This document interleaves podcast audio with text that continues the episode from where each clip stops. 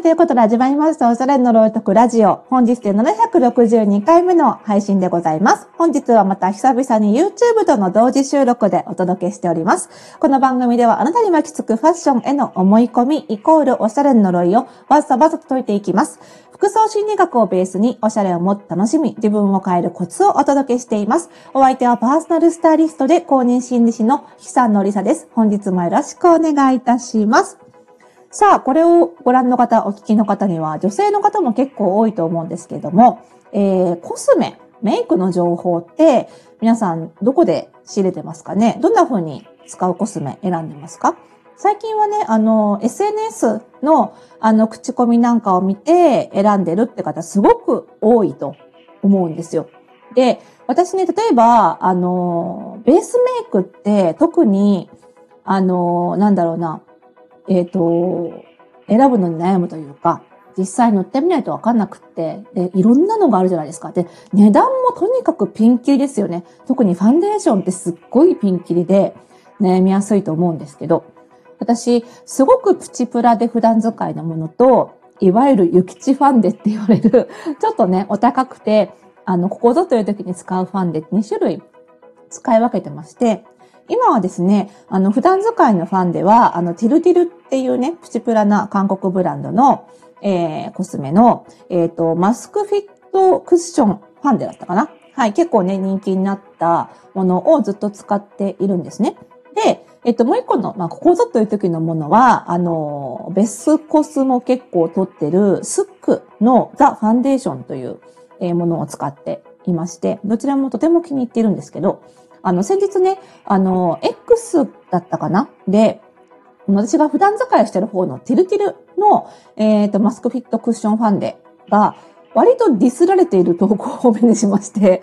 で、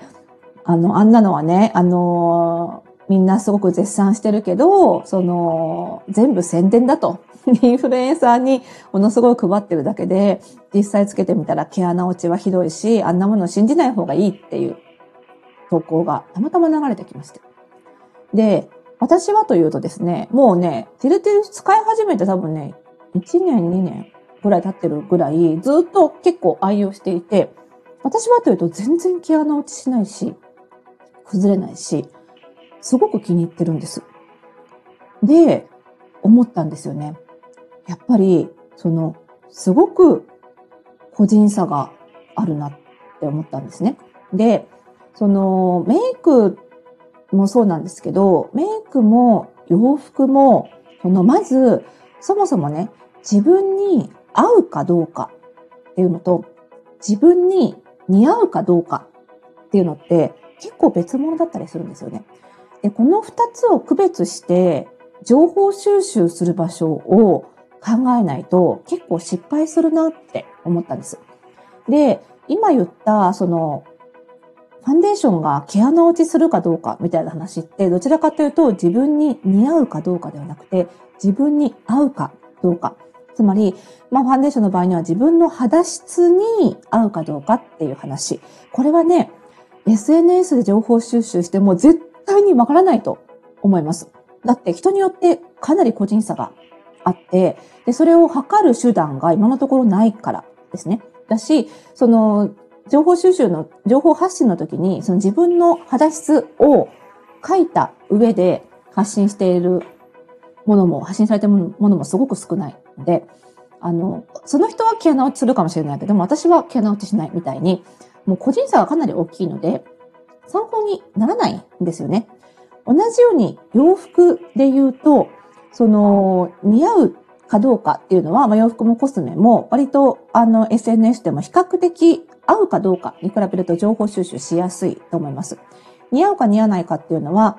外見と調和するかどうかなので、で、その外見のそのタイプ分類っていうのは今すごくあの進化していて、いろんななんとか診断、なんとか診断、いろんな診断でタイプ分類ができるようになったので、ある程度こう共通言語があるわけですよね。なので、このタイプの人はこれが似合うっていうその前提条件があるので、比較的情報収集しやすいし、あ、この人は自分にこれが似合うって言ってるけど、私とはタイプが違うから参考にしない方がいいなっていうことを考えやすい。だけど、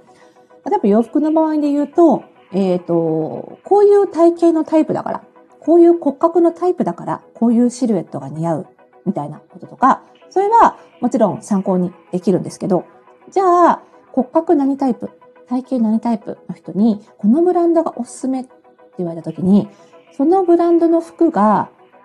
似合うかもしれないけど、自分に本当に合うかどうかはまた別問題なんね。なんですね。これどういうことかっていうと、その洋服のシルエットとか見た目が自分の外見と調和したとしても、自分の体の形と、その洋服、そのブランドが出す洋服の体の形がバッチリハマるかっていうと、これまた別問題なんですね。例えば、パンツで言うと、そこのブランドが出すパンツの、えー、デザイン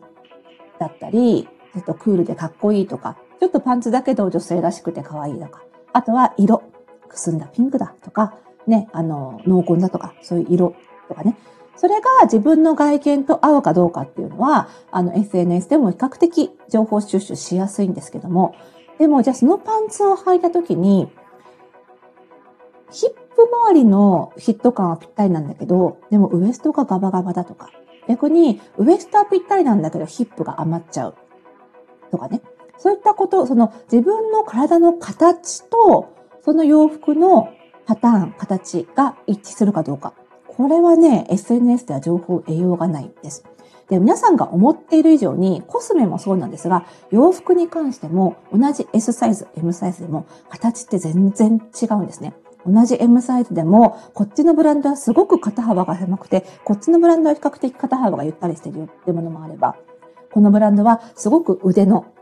この腕周り、二の腕のあたりが細くできていて、こっちは比較的ゆったりしてるよとか。パンツもウエストとヒップのこの膨らみのこのバランスっていうのも、本当にブランド一つ一つ全然違うんですね。なので、デザインは自分の外見に調和したとしても、履いた時に、着た時に体の形に合うかどうか。これはまだわかんないんですよね。着てみないと。なので、えー、似合うの情報は比較的 SNS でも入手しやすいですけども、合うの情報は、これこそ本当に個人差が大きいので、自分で試着してみて、試してみないとなかなかわからないというところがあるので、ここね、分けて考える必要があるんですよね。だコスメも同じで、その色が自分の肌の色に調和するかどうかとか、そのコスメが出す質感、ツヤが多いとか、マットだとかっていうものが自分の外見タイプに合うかどうかっていうのはある程度 SNS では判断できても、じゃあ、そのコスメが自分の肌質に合うかどうか、毛穴落ちしないかなとか、乾燥しないかなとかっていうことは、やっぱりこれは塗ってみないとわからないわけなので、その、えっ、ー、と、合うかどうか、体質だったり肌質だったり、体型だったりに合うかどうかっていう情報まで SNS に左右されないように、これはぜひね、気をつけていただきたいなというふうに思います。本当にね、情報は、えー、その種類によって、どこで取得したらいいかっていうのが変わってくるのでね、あの、ぜひそこを間違えないで情報収集していただきたいなというふうに思います。ということで、この番組では皆さんからのご質問、お悩みもお待ちしております。番組概要欄にありますマシュマロからお気軽にお送りください。それではまた次回の配信でお会いしましょう。おやすみなさい。